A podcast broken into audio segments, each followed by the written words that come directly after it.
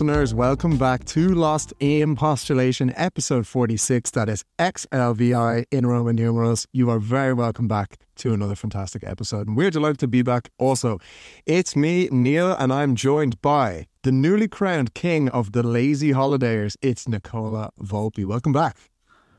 I resent the implication and the accusation, Neil, of being I, uh, a lazy holidayer. I am an avid reader of your Medium blog, sir, among many others. And I was under the impression that you're a proud, a newly, newly proudly announced lazy holidayer. Is that not the case? Have I misinterpreted? I, I've started to admire the craft of the lazy holidayer, of the holidayer which basically teleports himself or herself from their home location to a place that is a carbon copy of it just with a little more sun and a few more degrees. Um, I'm I'm inspired by the fact that they can truthfully call themselves, you know, cultured holidayers, travelers, whatever you want. I'm really like delving into the psychology of these characters has uh, has really kept me uh, busy.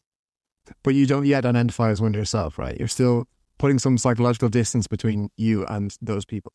A little bit, but what I found is the convenience of that that lazy holidayers afford themselves now with a kid actually starts to to become a bit more attractive.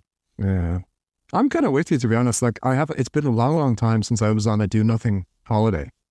And the last few times we've come away from travels which have been great and very fulfilling and enlightening with lots of input. But you come back being like, "Oh, when was when were we supposed to rest during that?" because we absolutely did not. Right. It was just go go go. But uh, so yeah, I'm I'm considering becoming one myself. You also put a lot of pressure on yourself, and it's not just with holidays where you're like you you feel guilty almost by staying more than two days at the beach, if I recall, and also you put pressure on yourself with with a lot of these things. So to the point where you know you're like ah. I can't read a novel because I don't learn anything from that. I need nonfiction only. You know, you're you're one of these. Yeah. Maybe there's some silent generation vibes to it. We had this discussion earlier on. Uh, like obviously the, the the Google Trends search would tell you that Gen Z are probably the most talked about generation, uh, followed quickly by Gen X or Millennials. But uh, actually, there's a lot to be said for the earlier generations than that: the silent generation, the lost generation, the greatest generation. So we were uh, we were looking those up a little bit earlier on. Who, who got lost? I never get that. Is that the ones in between the wars? Uh, I think it's even before that, and it was like due to pure economic hardship and whatever, they just were completely forgotten and didn't have a chance to to make it. Is that the case? I would have Sounds like Google it to ours. sure. It, it, may well be what the millennials become, sadly. The last Oh. generation describes uh, American writers and artists who went to live in Europe after the First World War. Interesting. Oh. Hemingway and uh, and the like. Then Yeah. Uh, so early adulthood during World War One, preceding the greatest generation. There you go. Well, there Fun you go. facts on the generations. That's a tier list we'll have to make, ranking the generations once and for all. Yeah, it's very like it's such a weird thing that we talk in generations when I think they take up like most intervals in academia of generations when they discuss them take up about 20, a 20 year span so that would have you know that would still consider someone from 1964 a baby boomer but not someone mm. from 1965 it's it's a bit It's, ar- it's very arbitrary, yeah. And I mean, they're speaking in broad strokes where it's like, very on average, in the whole, when you zoom out, he- these are the characteristics that we see. But I do also find it very fun to generalize because, uh, Mm. at least uh, when you're among your own cohort, right? We're millennials, or at least I would strongly identify as millennial. So when I'm with other millennials, it's a great conversation starter or booster to be like, you know what I noticed about those Gen Zs, and then everyone's like, yeah, yeah, yeah. Like people Yeah. really, uh, people really get on board with this topic. So yeah, maybe a bit divisive, but I think it's a it's a great one. have the boomers gotten the short end of the stick you think I think boomers are unfortunately going through what awaits us all, which is when you just age out of coolness altogether. I mean, it's very hard to be a cool boomer. I'm sorry to say. They are out there, but they're just few and far between. Um, yeah, so unfortunately, it's like Abe Simpson says in The Simpsons I used to be with it, but then they changed what it was, and now I'm not cool anymore, or something like that. I'm paraphrasing.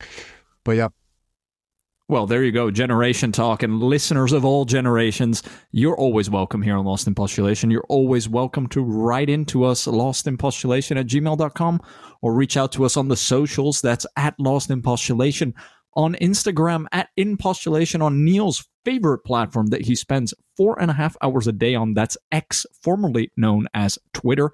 Any update on the X front, Neil? I wish. I almost I'm bored now, or I kind of miss talking about it because it feels like it's just dwindled into obscurity. Does anybody think about X anymore, or am I just being extremely blunt or obtuse here? But at least to me, X has stopped featuring in my daily thinking.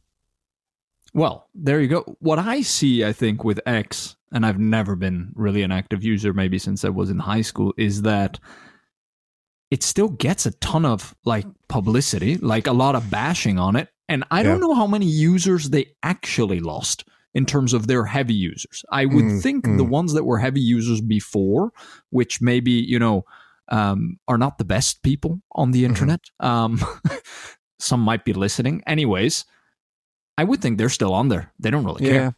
Yeah. And institutions have still not deserted it in their droves. I can mm. tell you that, for example, like the Copenhagen police force use Twitter as their main communication platform, unfortunately. And I refuse to call it X. I'm still going to call it Twitter. But there but are let's many. Call out the Copenhagen yeah. police force because I've called them yeah. multiple times with noise complaints over the last year, and they are useless. Yeah, for noise complaints, yes, they are. In yes. fact, for bi- for bicycle theft, they're also useless. There's also, certain yeah. That seems to be by policy though. It's it's not it's not from like trying and failing. It's like uh, weaponized incompetence, if you get me, where they're just like, Nope, not going to care about that. Sorry. I mean, stealing bikes in, in Copenhagen is free. Uh, it's free. Sorry, it is free, of course, but it's also legal. I mean, it's it's unenforced, completely un- unpoliced. I've I've watched decriminalized. Totally, I've watched people steal bikes from outside our apartment here. Called the police, being like, "There is a guy actively stealing a bike downstairs in front of me," and they're like, "Oh, that's that's annoying." Jeez, Th- that's sorry, too bad. You know, in a city where there are more bikes than people, um, and I would imagine in Copenhagen, a big chunk of the crime, if they would categorize it that way, would be actually stolen bikes and noise complaints yeah. because not much else happens. I would say that's Pareto principle, 80% of all crime. Uh, and then, do you know what they're doing instead? They're focusing on Christiania right now. You've probably seen that. But for the international listeners, there's a free zone in Copenhagen, not unlike Hamsterdam from The Wire, where for Bunny decades, Colvin, shout out big shout out to Bunny. He's good police. But for decades now, it has been basically a blind eye situation with the sale of marijuana in this area of Copenhagen, among many other things. It's a very weird place. But uh, recently, uh, they've said enough is enough, and now they're handing out fines not only to the sellers, which I mean it was already a criminal offence, and now they're enforcing it, but they're also handing out big fines to anybody who finds himself buying any drugs in that area, which apparently is uh, is the beginning of the end or the death knell for this area who knows where it'll go next? And not sure why exactly I brought this up, other than to say that that's what the police are focusing on these days. But it is um, it's a fascinating time to live. Natural police. What do you think our mentor David Simon would think about these initiatives in Christiania? I think he was between the lines. He was a very strong proponent of Hamsterdam as an mm. idea, yeah. and I think I am. I think I am too it, although the show did a good job of portraying the impact on those few left behind, if you remember, there was like an old lady who just never moved out, you know, from mm-hmm. Hamsterdam, and she was basically had her life ruined by the, yeah, by the intense drug and, and crime usage. But um, I think still broadly, I'm I'm one of those Portugal approach uh, supporters of just full legalization control, support, uh, yeah, providing amnesty, providing safe uh, needle access, etc. But then also like addressing whatever the, the root causes of those are, which vary, I suppose, from country to country. Not a politician, don't ask me. I don't have a solution, but uh, we've unlocked political Neil yet again. It just I think the second time already in 2024. I was going to save it for my 40s to to turn to politics, but maybe I'll just get started now. You might as well. And uh, Neil, let's get us started with the postulations. Let's get those juices flowing with a mundane. I've brought one yeah. here for you. So this weekend, uh, one of my favorite uh, funny men writers, David Sedaris, released an article in the New Yorker. Every time that happens, I make myself a cup of coffee, block off 20 minutes, and I just get ready to belly laugh. Now, the article, you would be pleased to know this week, was about eating tires. Wow. Seems like David's been listening to some of our uh, back catalog. You might say, you might say, you know, he didn't copy and paste directly, so he didn't take "you have a year to eat a door," but Mm. he took, and I'll quote directly from the article. They're walking along a busy highway in Montrose, Colorado, when we came upon three 18 wheelers parked in a dusty lot. The doors of one were open, and inside were stacks of new smelling tires. If you had a year, do you think you could eat one of those? I asked, pausing to wipe the dirt and sweat off my forehead with a bandana I'd been carrying. If you had to, I mean. To which his friend then answers, A tire. Sure, if it didn't kill me. First thing I'd do is cut it into 365 pieces, then divide each one of those into pill sized portions I'd eat throughout the day. What do you think about that, my friend?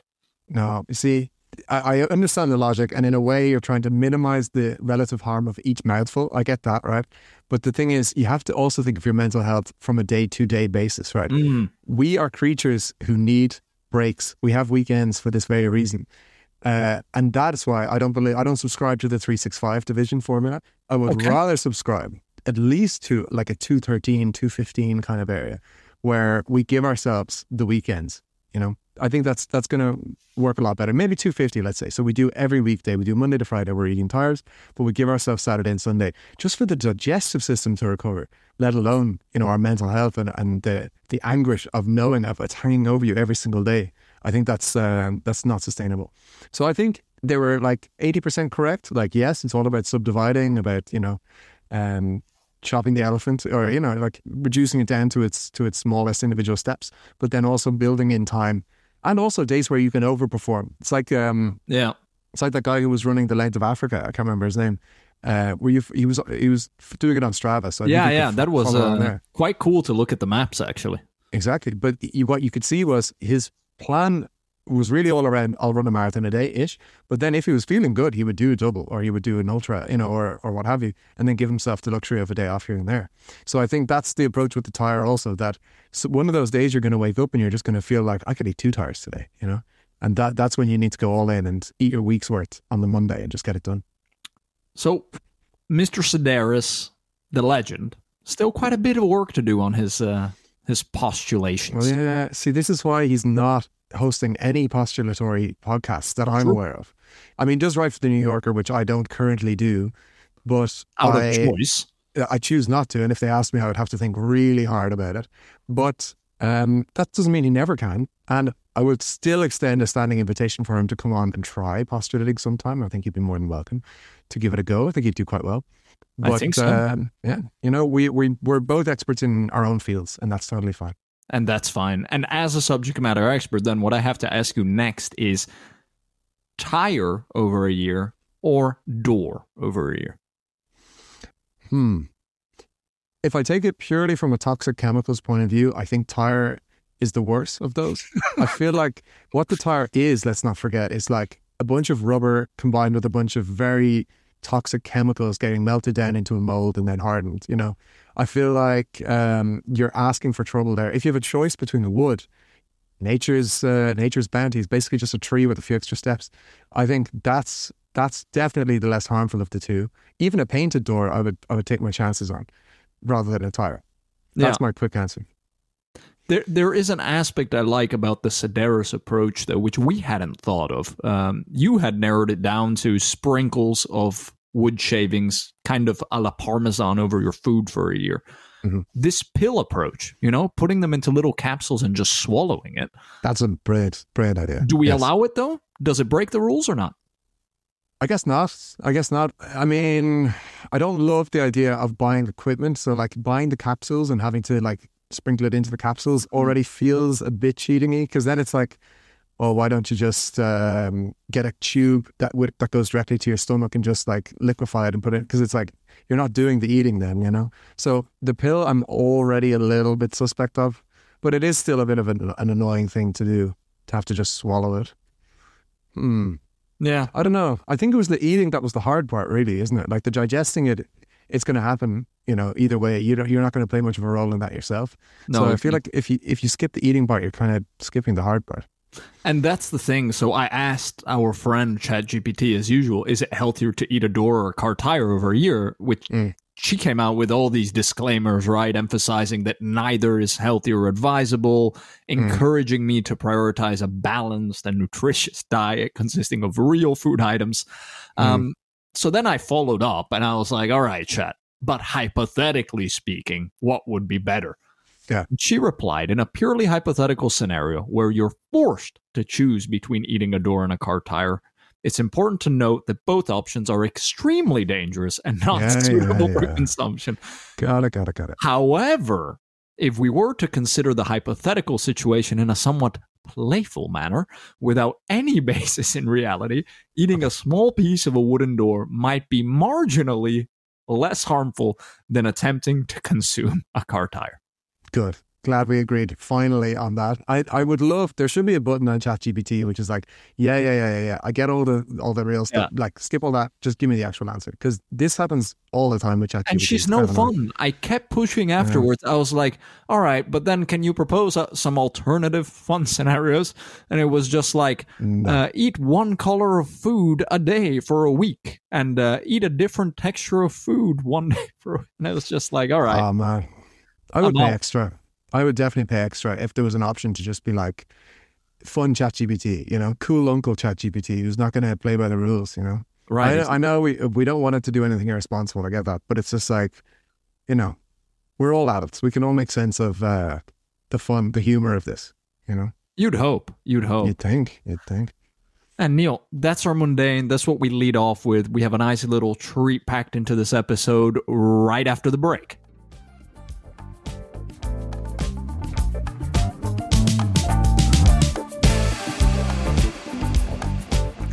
Listeners, welcome back to Lost in Postulation. For this portion of the episode, we're coming to you live from the Black Hills of South Dakota.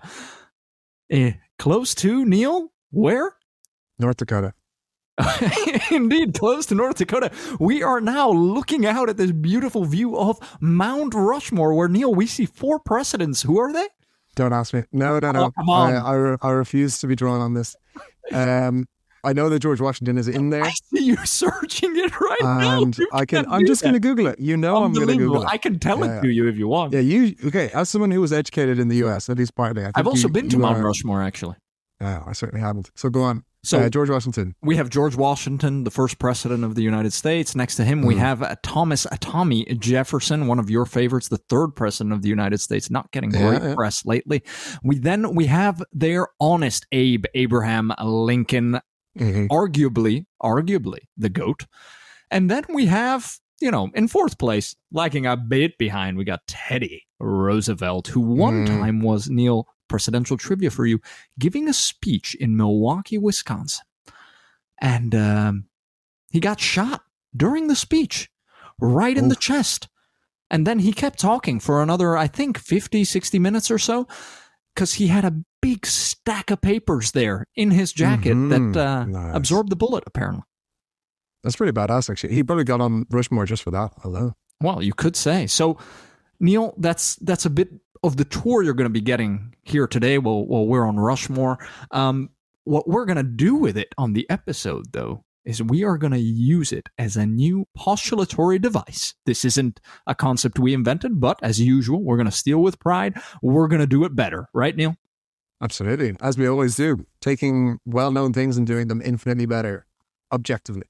Objectively, exactly. So we've decided uh, as a new postulatory device to adopt Mount Rushmore for mundane things and for pop culture things and to get to various top fours of different things. We may need listeners at any given point to pitch in and provide tiebreakers. So we're going to try our best. Neil, why don't we start things off with one of yours? Absolutely. So, in the world of mundanity, there are a few things that capture the imagination of the zeitgeist more than food, food and drink in particular. And I would like to start us off there in one particular area. And it's an area that I'm almost surprised that we haven't addressed too extensively on the podcast thus far. It came up a bit in the hot dog discussion, but other than that, it hasn't. And I'm talking, of course, about sauces. Ooh. How's your how's your sauce game? Wow, my I've never been a big sauce guy. Then again, it depends how we define sauces for this. Mhm. I have lived, like you, at one point in Belgium, where I believe they have the highest variety of sauces in the world, like 300 Yeah. different kinds of mayonnaise, I swear.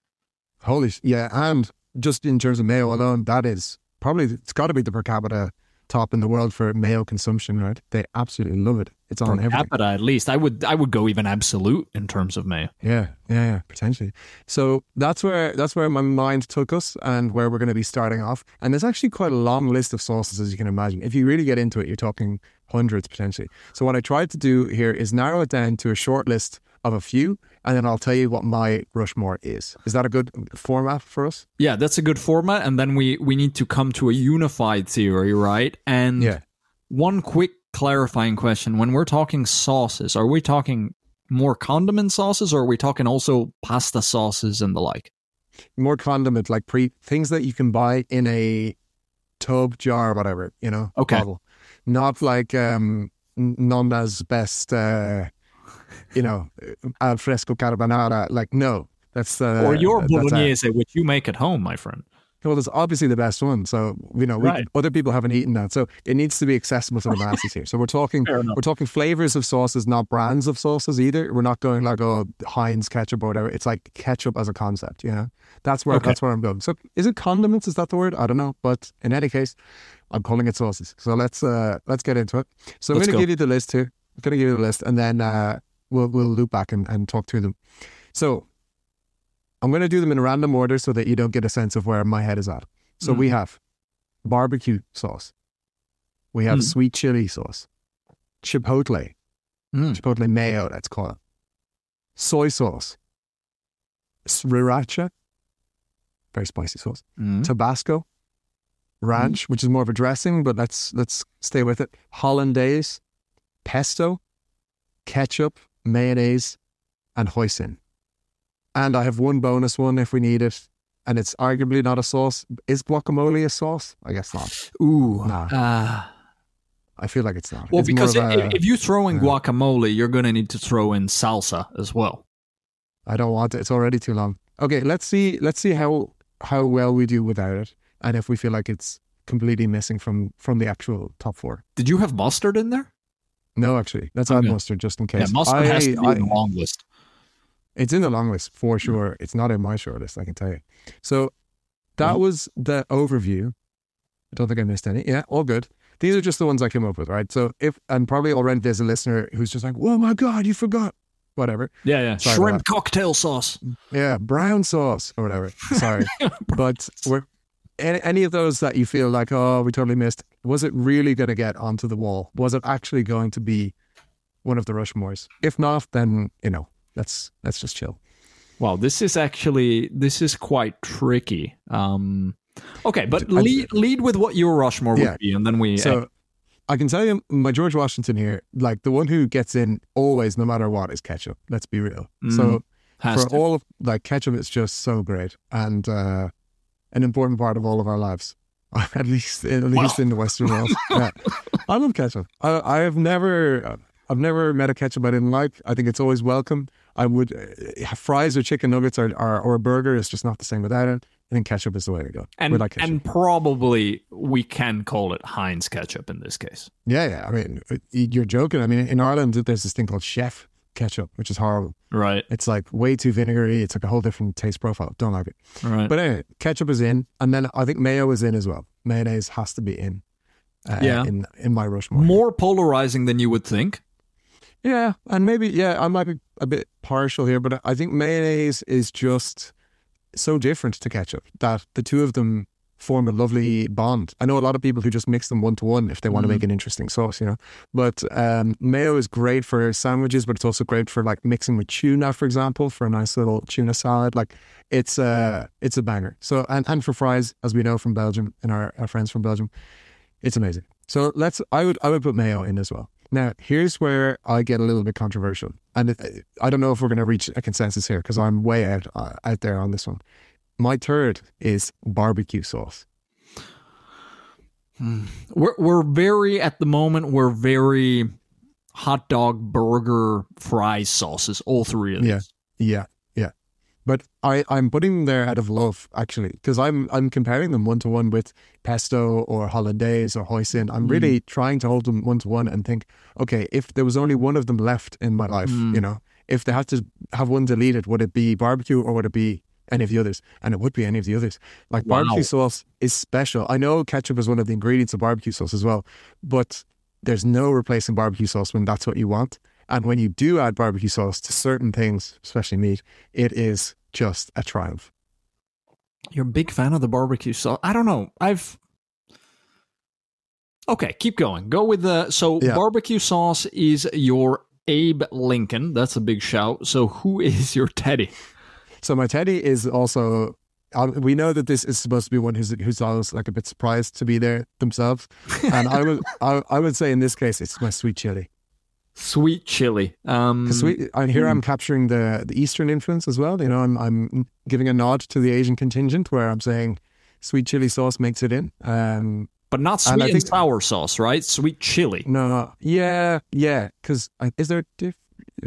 Yeah, I guess there is. Yeah, sweet and sour sauce is sweeter, right? So sweet Yeah. chili has a little kick, but not much. Right. And sweet chili sauce is phenomenal. Also, when mixed with mayonnaise, so you can really you can see that my Rushmore likes it. It likes to kind of cross pollinate a little bit here. But Yeah. um, I Wow. think sweet chili, and this is my personal Rushmore here. This is like uh, if I could only have four sauces for the rest of my life, this actually covers the whole. Wow, Rabbit. wow, wow. Okay. I mean, respect, respect on the work that you've done. I'm going to throw a bunch of stuff at the wall here and see Okay. if, if I can create any stir. Okay. hmm hmm Dijon mustard, hmm sriracha. Are we really going to write that off? Soy sauce, teriyaki sauce. hmm hmm Then, you know, a niche one. Well, Tabasco, also, if we're going to talk hot sauces. Uh huh. I'm going to throw in a couple dark horses as well, but maybe those are out like guacamole was. Tzatziki and hummus. Yeah, hummus I kind of buy, Mm. but if I would put hummus and guacamole in whatever category that is, you know, just like okay, that's dips, the dip yeah. category. So let's Yeah, exclude yeah, yeah. those. Agreed. that's a different, a whole different mountain face. Yeah. Okay. And I already hear the ones you've thrown in, right? Mm. Always think, put it through the lens of who's passionate about it. You know, who who when they hear soy soy sauce, sauce, yeah, four billion Who- people. mm, passionate though. Like, because to me, soy sauce is a commodity sauce. It's like you gotta have your soy sauce just to you know get the bit Mm. of flavor in there. Mm. But nobody's like, do you know what I love? Do you know what I can't get enough of? Soy sauce. Like nobody says that. Wow, wow. Um, I've got one for you here. Buffalo sauce for your Mhm. wings, as, as opposed to barbecue sauce, I think has much more of a cult follow. It does to an extent, but wings to me, you coat them in the buffalo sauce and then you anyway dip them in the blue cheese sauce, no? Right, or Or- ranch. Yeah, Or ranch, or ranch. right. So to me, that says that the buffalo on its own is not good. And anyway, hold No, on, isn't that it's too spicy, so you use the Ah. ranch to kind of water down the spice. but isn't buffalo sauce the one that everyone uses? It's Frank's hot sauce plus a load of butter plus a bit of ketchup and some vinegar, right? I think that's the Mm. recipe off the top of my head. So then I'm like, well, it's just inspired by these previous ones. And I know I acknowledge that with the barbecue sauce, which is also just ketchup plus some other stuff. But uh, still, my point remains. I think buffalo is, is too much a, a derivative of other sauces. I don't think I cannot let you get away without sriracha in this. We need to make room for Yeah. sriracha somewhere. I think iconic in terms of taste, but also uh, brand. Yeah. Yeah. Okay, I'm willing to I'm willing to find a space f- for it by taking out either sweet chili or barbecue. Taking out sweet chili, so we have we would have ketchup and mayo, which are very difficult to take out of this, Mhm, right? mhm. Right. Um, sweet. ch- I think we can take out sweet chili for sriracha. Okay. Okay. Sriracha, Sriracha's our a- teddy, but like a strong teddy, more of an FDR actually than a teddy, if you will. Okay. Had they fair. built Mount Rushmore a bit later. So now, Okay. yeah, I have I now have a reflection, which is it seems odd that mustard isn't on the top four, and barbecue is, but I would still apply the same logic as the soy sauce, where it's like, who really is that into mustard? You know, I mean that was my question. Like, yeah, mustard is always an option, but does anybody care about mustard? I don't think so. maybe honey mustard has like a niche following, but like French's yellow mustard or even Dijon Grey Poupon or or whatever, yeah, even, like even the fancy stuff. do people do people love that and does it have as broad of a use right the use I don't think case so. for like a Mm. nice mustard is like maybe with a nice steak but it's not like Mm. i'm gonna take a bunch of fries and dip them all in there right whereas even a sriracha that is a very versatile cooking tool Exactly. It reminds me of when I get a hot dog in Copenhagen and I ask for ketchup and mustard, right? Mm. I ask them just go nuts. If they forgot the mustard, I'd be like, ah, okay, oh, oh well, no, no big deal. If they forgot the ketchup, I'd be like, are you kidding me? This is inedible. What have they done? You know, that Right. tells you a lot. I think that does the, the mustard is a nice to have, nice to not have. It's like whatever. are we maybe leaving out sweet condiment sauces here Like what? like maple syrup, Canada, Canada's finest. Oh yeah, maple is good. I do like a bit of maple. It's a bit pricey, is the thing. I don't. It's not in my. It's not in my like But routine because. That doesn't mean it can't go on Rushmore because it's pricey. It's just because I, I don't like it as much. You know, it's like Right. um, if ketchup if ketchup was a hundred euro a bottle, I also would be like, uh, right, fair enough. it's not it's not great value. And okay, it's not a hundred euro a bottle for maple syrup, but it I is like not. imported from Canada, and it's uh, pricey stuff where I see it. Um, I mean, I don't know. maybe that's maybe that's a different category. Maybe here, let's call this one more savory condiment 'Cause sauces. ma- maple syrup, I would call a topping more so, maybe because Yeah. it's like a dessert topping. a know? dessert top, and probably one of the goats of dessert toppings. Yeah. Um, I don't know if we can get away, honestly, with leaving. How can we get away with leaving soy sauce out? How are they not going to come for us? okay, so the emotional aspect is one where I think, yeah, I think they will come for us. To be fair, they will say, "How many dishes would we have to delete from the world because there's no soy sauce?" That's a fair point. Right? Yeah.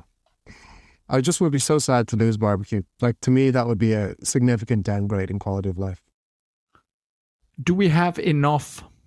If we look at our, our Rushmore, right? Mm. Those precedents, we have a broad spectrum of eras, of ideas, Mm, of mm. thoughts, of achievements. Are we not overlapping too much with ketchup and barbecue? Yeah, yeah, that was uh, that's what I'm thinking as well. Yeah, it's like having uh, George Bush and George W. on the same Rushmore. You know, Right, right. Father and son, 41 and 43. Um, Um, I would on- on that basis alone. I suppose I can go and make barbecue if I take ketchup and add is it molasses or what is it that makes barbecue sauce? I can't remember, but it's a great question. yeah, uh, I think it's molasses. But Is as that long as? I'm, I think so.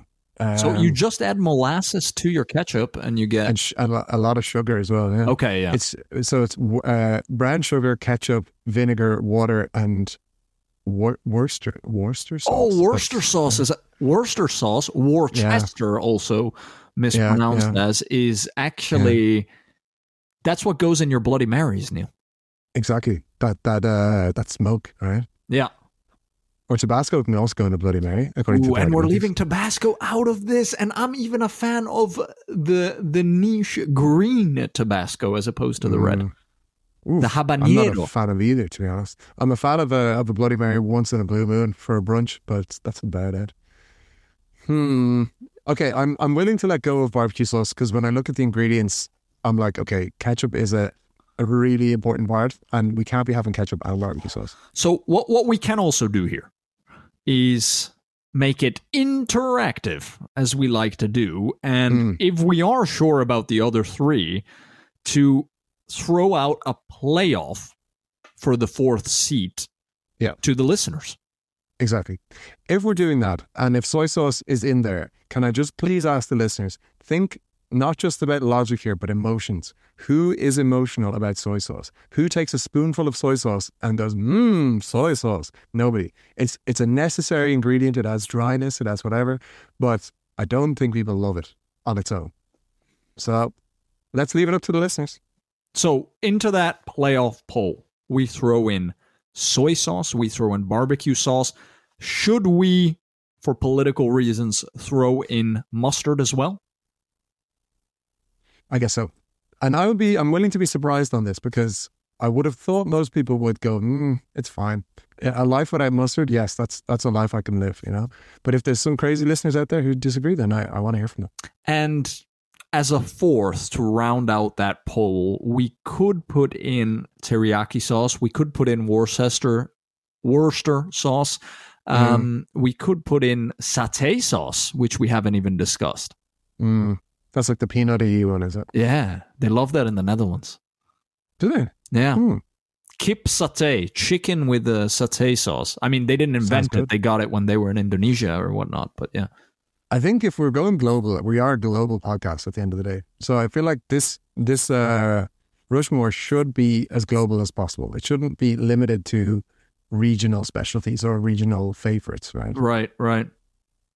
But still, let's you can throw it in. We need four. All right, think, let's right? throw so, it in. So we know for sure up on that mountain, we're gonna have ketchup, we're gonna have mayonnaise, we're gonna have sriracha solidified on the mountain. Yeah, and we yeah. need you listeners to help us choose the final one. We're gonna throw out that poll on the socials, and uh, we need you. I would also love to see an AI generated image of a Mount Rushmore where the presidents are replaced with these four sauces. I think that would be a great image. That would just for. I think we can we can try and make that in the meantime. But yeah, my que- my final question, Neil, on this mm. Rushmore, our Mount sauce, where would we want it to be located? That is a very good question. It can be anywhere, right? It can be anywhere you wish in the world, wherever you find most appropriate. I mean, just so you know, Mount Rushmore itself had two and a half million visitors in 2022. So you need to put it somewhere where you know you're going to get that tourism money back. Mm, but this, yeah, this could be the thing that brings people to the area. Right. Also, I think I think where we go is we go to Salzburg. Salzburg, um, because, Mozart's town. Yeah, Okay. And the reason we, we do it is because, you know, the sound of music really helped to bring Salzburg uh, into the public consciousness.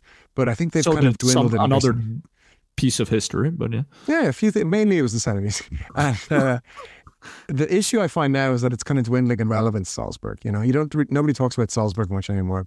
Okay. And I I propose for them that they rebrand their their next campaign is Salzburg, where they Ooh. are the world capital of sauces where you can come and see Mount Source, Saucemore for yourself in Salzburg, Salzburg. I love it, um, and it's a mountainous it's region, so it makes sense. Yeah, that, I was I was also thinking, where are we going to find a free mountain that we can just car- carve these bottles into? I think that's the one. Wow, that um, is beautiful. Why not? Salzburg 2024 listeners, we're just waiting on you to choose the fourth. All right, Neil. Now, I have one for you a mundane Rushmore here as well. And I actually chose one where I knew you were a subject matter expert, that you could help me. And wow, Neil, no pressure. This isn't the pop culture one, so it's not music. Okay. But we're going to cross into pop culture a little bit. Okay. The Mount Rushmore of board games. Oh, oh dear.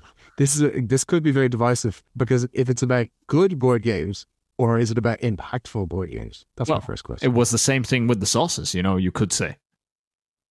I suppose, yeah. And we didn't we didn't answer it then either. No, but striking the balance I guess we have to strike the balance between impact, legacy, quality, and whatever you want, volume. So Neil, I have some games here and I'm gonna list them out to you. And there is probably early on a debate to be had about what is a board game as well, because some of these you could, which one of them is potentially the goat, uh, mm-hmm. you might be able to discard with the right argument. But Neil, here we go. In terms of greatest board games in our long list, chess, Go, Settlers of Catan, Monopoly, Scrabble, Risk, Carcassonne, Ticket to Ride, which actually I see in the background of uh, of the studio it's here, right over here. Yeah, yeah it's sitting there. Pandemic, mm-hmm. Dominion, and here on this list as well, there is Uno. There is a Connect Four, not much of a board there. Mm-hmm. there is a Battleship. I was waiting for that. Yeah. There is Clue. And of course, I'm going to throw in Trivial Pursuit. Hmm. Okay, very good question. It's a tough one, So- isn't it? I think I'm going to do like a little mix of popularity, Mm-hmm. uh, enjoyableness, and like cultural impact, which is a bit linked to popularity. Uh, Right. Something along those lines. And I have, I have a yeah, some direction, but I think you probably had a, a proposed Rushmore of these, did you? yeah, a little bit. So if we are including it, chess is my George Washington. Yeah, It's the right. OG, right? Yeah. Also for staying power, you know, for Yeah. like still, still pretty popular today. Exactly. Um, are, are the new generations taking it up? Yeah, yeah, yeah. Just because streaming has been a real boon, I think, to chess, where Right. the likes of Magnus Carlsen could just sit on Twitch or on a streaming platform and play online chess and be a really fun and entertaining guy while he does it. But that also does attract people to it and YouTube and things like that. So I think it, it had a real second wind in the past like 20 years or so. My Jefferson would be Risk. Yeah, we were we were a non-risk family actually when I grew up, so I'm actually underexposed to risk. I understand the Mm. rules and stuff, but I just have never really seen the the joy of it. You were But a okay. non-risk family in terms of um didn't like the world conquest aspect of it, or didn't like the tanks, or I, I wish I knew. I think my my parents would probably say it was too complicated. As That's in, true. around whenever we were getting board games, uh, we would have gotten the, the classics, you know, Monopoly, etc. And risk is just when you read the box or you read the rules, you're like, oh. and it was it was endless. It always resulted Yeah. in fights and somebody stepping down in the middle of the night to move the pieces and cheat. not acceptable. Not acceptable. Board game cheating is actually a topic we can bring another time because it's something that really triggers me. But uh, that- that's a whole other that's a whole other debate. I think. So we have chess, we have a risk on mine. We're gonna throw in. It's already difficult. Gonna have to throw in Monopoly in terms Mhm. of of the reach, in terms of the success and the legacy. And then on Yeah. the last one, I mean, my heart goes to Trivial Pursuit, but I'm very aware that that's you could discount that as not so much a board game and more just a trivia game that you can actually just play with the cards. Um, so then I'm actually going to put on there, and I know you know I've gone very traditional with my Rushmore, and you're going to come in here with with some ideas, but my my Teddy is Scrabble. It's got to be Mm. a word game, Interesting. and not so much because the old school version gets played a lot now. I don't think it does, but it's been basically Mm. translated into all these Yeah. phone and app games, right? Where uh, my wife plays it a lot. I I don't know words with friends or Wordfeud or something, right? Yeah, yeah. I think uh, Scrabble is a good but flawed board game. If you if you if you Mm. apply just the same criteria as any other board game to it, because it is a strategy game, but the strategy of it is uh, the way you score by is is often with words that are extremely obscure that happen to score in multiple directions. So a word like um or like ot or like a word that is never used in the English language but sits in the dictionary Right. and is is short and can work at a junction of two will score a lot more than the word like complicated, for example. Because complicated would just be full of M's and V's and L's and I's Right. and like things that don't score super high. And that to me is where it falls down because you can play you can know that and play against someone who's enjoying the game and like puts a seven letter, eight letter word, they're like, Hey, look what I did. I did the word assassinate, you know. Right. I got ten points, bro. and now I can I can put the word like uh oof, like O O F. And then because it works up and down, left and right, because it goes of and if and all Yeah. these things, I'll get like double. I'll get twenty points. You got to play the And- board. Yeah, but then that to me is when everyone's having a crap time because the person who thought they just did something amazing is actually being told no, that wasn't good. And what you should be doing is like playing really obscure words that have to be looked up from the dictionary. That's how you score big. So I think, uh, as you can Wow. hear, I like Scrabble. I like the concept of Scrabble, but the scoring method is not good because it rewards people memorizing obscure words that are short and easy to play. So yeah, that's my issue with Scrabble. Someone's But I do like it. by Scrabble.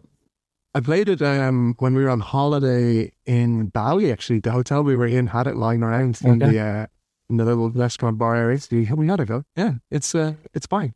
It's just not my. It's not in my Rushmore. It's not on your Rushmore. Okay, so take my Rushmore and challenge it. So chess, I'm with you, hundred percent. It's got to it be right. stay. That's that's that's by far the the easiest.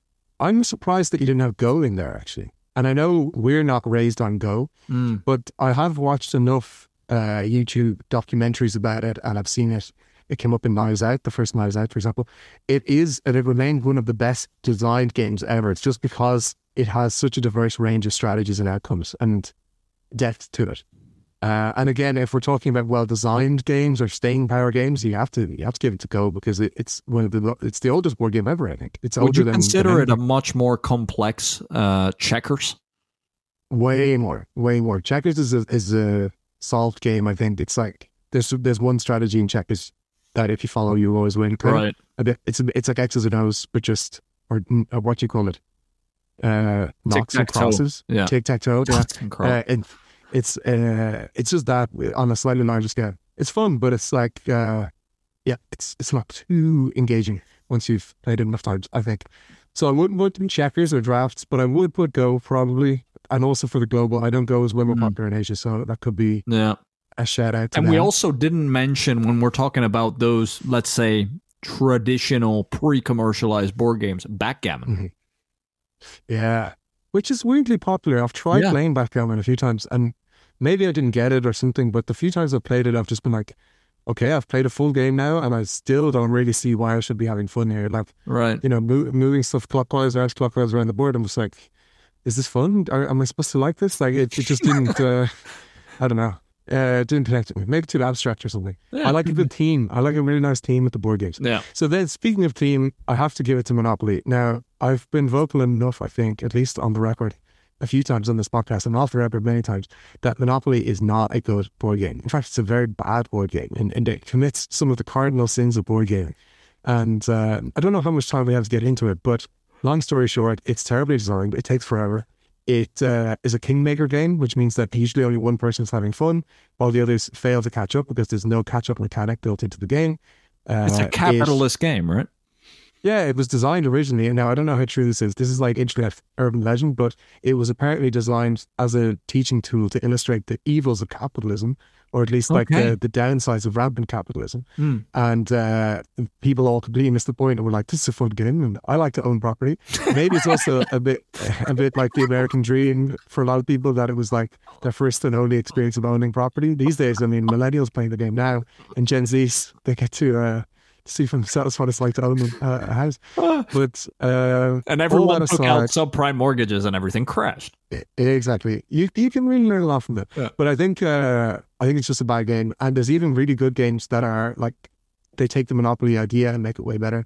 Shout out to Brass Birmingham. I can really recommend. That is okay. It's a bit complex, but if you want an actual capitalism simulator that's good and well designed, uh, that's there's your option. The brass. But I will give it Brass Birmingham. I could we can play it sometime. I am a huge fan of it. But let's put Monopoly anyway, because when you say board game to anybody, the first one they mention is probably Monopoly, to be fair. That's the thing, right? Hmm. And then that's that's three already. From my side, I have chess, Go, and Monopoly, right? Yeah. Yeah. You did not accept risk. You don't know it. So It's so popular. I, I get the the logic, but I just am personally attached to it. You know what I mean? right, right. I wonder if there's a room for a modern classic here. And I'm debating whether to throw this one out. There's a game called Cranium. I don't know if you um, played that one, did you? Cranium. It's not the one where you operate on the person. That's uh, No, that's Operation. operation. Yeah. But Cranium, I think, had a huge, huge boom in like the late or early 2000s. Early maybe. two thousands, yeah, with that big brain on the box. Yeah, I yeah, know it. and it, it had it was like a good version of no offense, a good version of Trivial Pursuit because uh, Trivial Pursuit is a quiz basically, so that's that's where the the design ends. Whereas Cranium is a bit more around like team collaboration on different tasks, where some Mm. of them are humming a song, some of them is making something out of clay, some of them is quiz questions, but like it's just a better kind of experience for everybody than Trivial Pursuit, I would say. But uh, I don't know if it's still that popular. I think it kind of came and went. I haven't and maybe- seen it in at least fifteen years, to be honest with you. Okay, fair, fair.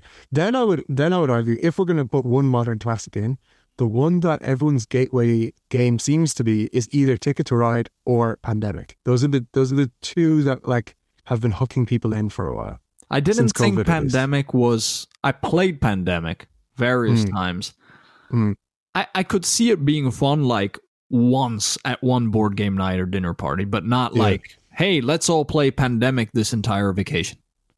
it's unbelievably popular, but I know what you mean. Like uh, the base game in particular, you would play it. I, I own it and I've played it maybe 10 times and I'll never play it again, probably. Right. Because I've just seen everything there is to see and there's only there's only so much you can do with it. But then they released a lot of expansions for it. And I know that if, if you're really into the concept of, of like cooperative board game, those those expansions are good. Right. But I do think Ticket to Ride is one where you find a lot of passion out there in the world where people who aren't even board gamers really or, you know, wouldn't identify themselves as like avid board gamers, when someone mentions let's play Ticket to Ride, they're like, Yes, I love that Mm. game. And maybe they love it because they get to play with little trains. I mean, that's already a fun aspect of it, you know? Yeah. Uh, very simply. But I think it's also cool because it's relatively uh, friendly as board games go. There's Yeah. a little bit of screwing each other where you try and block the other person or whatever, but really you're you're kind of like focusing in on your task. You're trying to complete your routes. Uh, you're yeah playing little trains, and then there's there's a nice little loop of you know collecting sh- loads of cards, but then the satisfaction of finally getting to play them and wowing everybody with a seven car um, play. You know, it's it's a fun game. Have you played uh, Ticket to Ride? Yeah, I have. I have. I mean, I like anything that puts a map of the world in front of me. I always find that Yeah. fun as a big geography nerd. So I could see that. You often talk to me about this game, which is actually quite fun, but I don't know if it's a board game, which is Mafia or Secret Nazi, I think is the other version Secret. Hitler, Secret Hitler, yeah. There, that is a great example of social deduction games as a genre, Mm, which I think have their own kind of special place. like charades and stuff, right? Yeah, a bit like if charades is a game where you need to um, help someone know something, like help someone to find something out. A social deduction game is like the opposite, where you're trying to obfuscate or, or prevent people from finding something out through your actions and words. You know, Mm, mm. so if you are in secret Hitler, if you are in fact a fascist, or if you're Hitler, you're trying to convince people that you're not through the course of the game, and that's quite fun for I'd say eighty percent of people, maybe less, maybe seventy-five. But then, unfortunately, in my experience, there's about twenty percent of people who absolutely hate these games, who are triggered by them, whose anxiety spikes, who can't lie or hate lying, and you know don't want just just don't want to engage with this task, you know, and that unfortunately can be a real buzzkill because if you're a group of say 10 people or 8 people and one person hates this game forever and just like absolutely shuts down if it's mentioned uh, then it's no fun for anybody so Mm. one of the biggest issues i found is is you really need to find a group who all want to play it and like it because if even one person isn't into it or, or like doesn't like it, it it's pointless like don't bother Yeah. Yeah. And then we haven't mentioned Battleship or Catan. I would actually give it to Battleship, not to not to jump uh, the gun too much, Hmm. but Battleship is a somewhat well designed game from a strategic point of view. Like, is there strategy involved? Not really. Is there much more to it than randomly guessing? Not really, beyond like a few Mm. things. But I do think that it at least has enough going on that you can. Like, can you truly be good at Battleship, or is it like being good at rock paper scissors? You know, like, Right. Yeah. that's that's my only worry about it. But it is still very popular. There is like some smartness to it because there's only one vote that's two bricks wide, and then there's one that's five, and then there's a few that's three. So like, if you're keeping track of the votes that you've sank, you're like, okay, there can't be a two, there can't be a five vote anymore because there's no squares on the board left where there's five in a row. You know, so you can like play a little bit of strategy there. But is any serious board game person going to say their favorite game is Battleship? Definitely not. Yeah, that's fair. So I guess we're in a situation now where we know chess is going to be on there. Yeah. You threw in Go, and I don't have an argument against it. Mm-hmm. I think chess and Go have their like special crown, you know, Right. in the board game world. Exactly. So now we need to try to align on these other two, potentially only on one, and then throw in a playoff for the listener on the last. I think Monopoly is in, unfortunately. Monopoly, to, yeah. to my own dissatisfaction, I think it is in, just because of its global. It's got to be right. I mean, the Super reach, stardom, the versions, the continued. I mean, it's on any board game shelf. Like that's Yeah. kind of the one people might not even have chess, a chess set in their house, but chances are they might have some version Yeah. of Monopoly. And at least when I was growing up, Clue or Cluedo, as it was called in Clue Europe, was huge. um, quite big as well. Kind of a fun game, not terribly designed, and like a bit of uh, logic involved, which is cool. So we could throw in for that fourth one. we could throw in a playoff where we have Clue, Mm. where we have a Yeah. modern classic like Ticket to Ride. hmm Um, we could throw in there Risk for mine, and Yeah, then fine, fine. as a fourth, Hmm. Tricky. Because the, like in my mind now are all the good actual board games that are, you know, modern, really modern board games that are really good. But I know that's not the point here because we're trying to talk about in the history of the world, you know, it's it's kind of a historical exercise. So maybe we we put, as you said, risk, we put battleships, we put what was the other ones? I've already forgotten. Risk, battleship, Risk, Uh, Battleship, uh, Ticket to Ride, and Cluedo. Maybe. and Clue. Cluedo. Yeah. I think that that will find a good answer there. All right. Let's do that. Well, and this Rushmore, let's think where could we have it? Board games. Board games, board games. Again, you always got to find a mountainous region, so that part is Yeah. is easy. But Mm. I would say because we have chess and, and go there, right? Mhm. Um Go is very much its its origins are Asian, right? Uh, Ancient Chinese, I believe. Mhm, mhm. What are the origins of chess? Is it an English game? No, India, I think. Indian. Okay. Well, this makes it so. very interesting because if chess is yeah, 7th century Yeah. India, there you have it. So, how about we put this in Nepal? I thought I thought that's where we might go.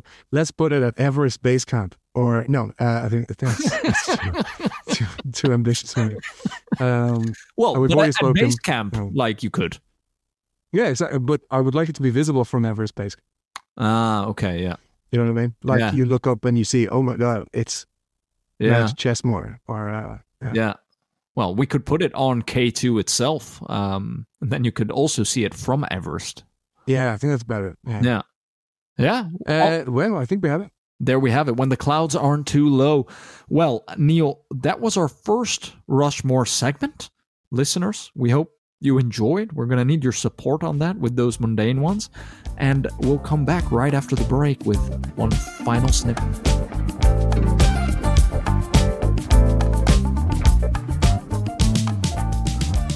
Listeners, welcome back. Neil, end of the show here. I'm dubbing it Movie Corner today, Film Corner. We've got your favorite awards, the the shortlists for them for the Oscars announced lately. Um, I don't want to get too much into the Oscars, but a bit linked to that. I finally came around to seeing Barbie over Uh-huh. the winter break. Uh, film you encouraged me to to watch after you saw it in cinema, and I hadn't managed to.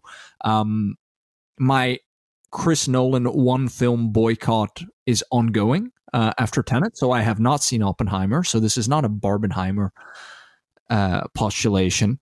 But I have a question for you after seeing Barbie. Neil, what did I miss? Uh-oh. Um, that's a that's a very Is it- loaded is it me? Well, I did I say that I thought you wouldn't like it, or did I predict that? Or, You said I would uh, that it was actually a dark horse for one of my Hmm. one of my favorite movies of the year. Um, okay, many yeah. people did. My my own brother, cinephile like you, said you know Barbie over Oppenheimer all day. Um, Yeah. everyone was I raving about it. Maria and I are watching it, and we turned to each other twenty minutes in, Mm. and I was like, "Is this a musical? What's going on here? What is?" Yeah, it is a bit. It is Right? a bit of a musical. Um, I think. yeah. hmm, okay. What did I miss? So, do you watch the whole thing? yeah, watch the whole thing, and like, yes, entertaining, but Hmm. hmm. I don't know. I thought a lot of it was on the nose. I get the points they're making. I felt like you know how you feel in um, what's that movie where you feel talked down to? Uh, the Big Short. You feel talked. Another Yeah. Margot Robbie appearance where you felt talked down to. I love The Big Short, but um, Mm. I felt a bit like okay, I get the point, and then I was just kind of in it for the Will Ferrell character, who I thought was hilarious as usual. I thought America Ferrera did a great job. I didn't really need Ryan Gosling singing again for like 20 minutes towards the end of the film. I I like the concept. I Hmm. respect Greta, Greta Gerwig, the director Mhm, mhm, who wrote it with her husband Noah Baumbach, favorite in our household. and on this podcast, Mm. I just it, I'm not gonna watch it again. And you, I've watched it twice actually. Yeah. Yeah, I or I watched it again over Christmas. Um, but I okay, I will say that it was slightly worse the second time around Mm. because a lot of the enjoyment for me was the magic of under or low expectations, basically. Where I Mm. went in thinking seriously, like how can this be any good? And it blew my it blew my expectations away in that sense because it actually has a lot to say. It's really well made and makes some new points in a very good way. Mm, And some of it is a little on the nose, especially the last third of the film. I would say right. it starts to go. It goes from like pointed satire to just like kind of blunt, bam, bam, bam, like in in your face, kind of less satire, more kind of didactic. You know, uh, yeah. But even that aside, I think it has an unbelievably strong first half, which kind of just it, it challenges your own expectations of what a movie like Barbie can really be. I thought it, it it's not a kids movie for sure. So like, I'm I think it, that was its only kind of big mistake, I guess, was that it was marketed as like a everyone come see it movie, but actually an eight year old who went to see it would walk out being like, this was one of the worst movies, I, and I had no enjoyment of it whatsoever because it just has it basically just wants to talk politics for for two hours, you know, Right. or, or like gen It's- like gender. It's a bit studies or that Adam McKay-ish in that sense, but like maybe Yeah, more more playful and more fun. Um, yeah, yeah, yeah, yeah. I think like it just strikes a good balance between it. It has a mission. It wants, it wants to talk about certain things, and it does so in a pretty cool way. I did think some of the points were quite edged, like like edgy in a good way. Like uh, there's a skewering of masculinity there, which I think is well handled. Yeah, and- and it's needed. like- yeah, and it, it it doesn't drift into just like men are crap. It's like no, just this behavior is crap, Right. and like we need men to kind of be more aware of it without turning into like you're bad and you should feel bad. You know, I thought it was nuanced in that sense, which is good. Now, the the only other thing I can say that might yeah might might take points away from Barbie is that I saw uh, Poor Things last weekend. mm, Yorgos Yorgos Lanthimos' newest with Emma Stone, and uh, actually, it's it's like Barbie, but actually a little bit better. I have to say a little bit more of like Um, a movie for adults. a bit more, well, certainly more for adults. Jesus, uh, I don't know if you've seen it, but uh, yeah, do not bring any kids to that movie. But um, that aside, it, it has similar points to make, but some of them it makes with a lot more subtlety and a lot more nuance, a lot more depth. Actually, has has more to say and challenges us more as an audience. I think so. Unfortunately, I think Barbie will suffer for a bit. It's, Like has suffered in the Oscar nominations, as we already Yeah. saw, but it will suffer in the test of time also because it'll be placed next to things like Poor Things, which I think will go down as a classic, like a modern classic. Wow. And yeah, it it it doesn't hold a, a candle to it, unfortunately. But still, I think it was great. Maybe I over I, I over it a little bit. Maybe that was due to I think for most of 2023 there wasn't much else to talk about, was there? No. like movie wise. Not after we had Yeah. we had like last year's Oscar season, and then afterwards, like the summer Yeah. was well, the summer was carried right by Barbenheimer, uh, if you will. That was it. Yeah. I mean, and if you look at the nominations as well, I haven't watched much of them, like Anatomy of a Fall or all these other ones, and I don't know if I will. I No. I'm not overly enthused about them, No. but um, Not like last year. Um, so yeah, there you have it, Barbie. That was my take on it. Um, last thing, it's you know at the time of release, almost to the date, ten years since Philip Seymour Hoffman's passing. Um, so just thought we would we would pour some out for a couple minutes as he's he's one of the patron saints of this podcast. Absolutely. What's your favorite favorite performance of his? My favorite performance is actually it's one of his early character roles, uh, a bit more in the background of the film, but when he comes on, he just lights up the place, and that's uh, talented Mr. Ripley. His character in that just lights out. Need to watch it. Oh yeah, definitely. And he like, and this is a movie. Keep in mind with uh, Gwyneth, with Matt Damon, with Cate Blanchett, and Mm. the moment he comes on screen, about halfway through, in just such an unlikable, lewd, vulgar character, and you're just like, what an actor! Unbelievable. Do you know what one of my favorite performances of his is? Are his scenes in Charlie Wilson's War. yes. Harvey and I haven't seen, and I haven't seen the film, and I won't ever see it. I'm just going to watch his scenes from it on YouTube because that's all I need. He's considered those- one of the ultimate like YouTube highlight reels. Yeah, yeah. But that's all you. Like, you don't even need to watch whatever movie he's in because when he's off screen, you're only thinking, okay, when's he going to Yeah. come back? You know. So I'm happy to just every now and then, every few months, I go back and watch the. Uh, you know, the, you know the scene. Yeah, yeah, I, know, I know the scene. I love it. I encourage all listeners just type in Philip Seymour Hoffman, Charlie Wilson's War on YouTube, and you're you're in for a Absolutely. treat. And um, we rewatched uh, Moneyball this past weekend. By the way, mm. film that has aged incredibly well. Uh, mm. Great script, and he's in that as well as as the manager. And he doesn't say much, but when he's on the screen, he he really owns it, and you feel his presence. Um, mm, so mm. really, uh, PSH uh, goat. We really lost what I think would have was on his way to becoming one of the best actors of his generation. If not, yeah, I mean, if not already, I think right. um, he was. He could have just become that. You know, stop winning all the Oscars kind of guy, where he just would have done it time after time. You know. Yeah. But um, alas, I'll never know. Alas. Well, Neil, on that grim note, we're going to say goodbye to these listeners after some parting shots from you. Absolutely. I think I'm going to just jump on the film corner bandwagon and again give a shout out to Poor Things. Everybody should go watch that. Yeah. That's uh, absolutely amazing. Um, other than that, I, I mentioned Saltburn, but I still think people should watch that if they haven't. That's still uh, well worth a watching. lot of mixed uh, press about it, huh? Yeah, but that's that's part of art. Like it, it needs yeah. to uh, make you feel something, you know. Let it challenge you. Let it uh, trigger some discussion in your household. You know, go along this for the, the ride. Of, exactly. Let's let's like get away from this reality TV, people talking at each other. You know, thing. Like let's let's watch some media that actually you know gets us thinking. Is that really so much to ask? That's my parting shots, really. And um, yeah, other than that, stay happy and safe, everybody. Stay healthy, and uh, we'll see you next time. We'll see you next time, listeners. Keep postulating.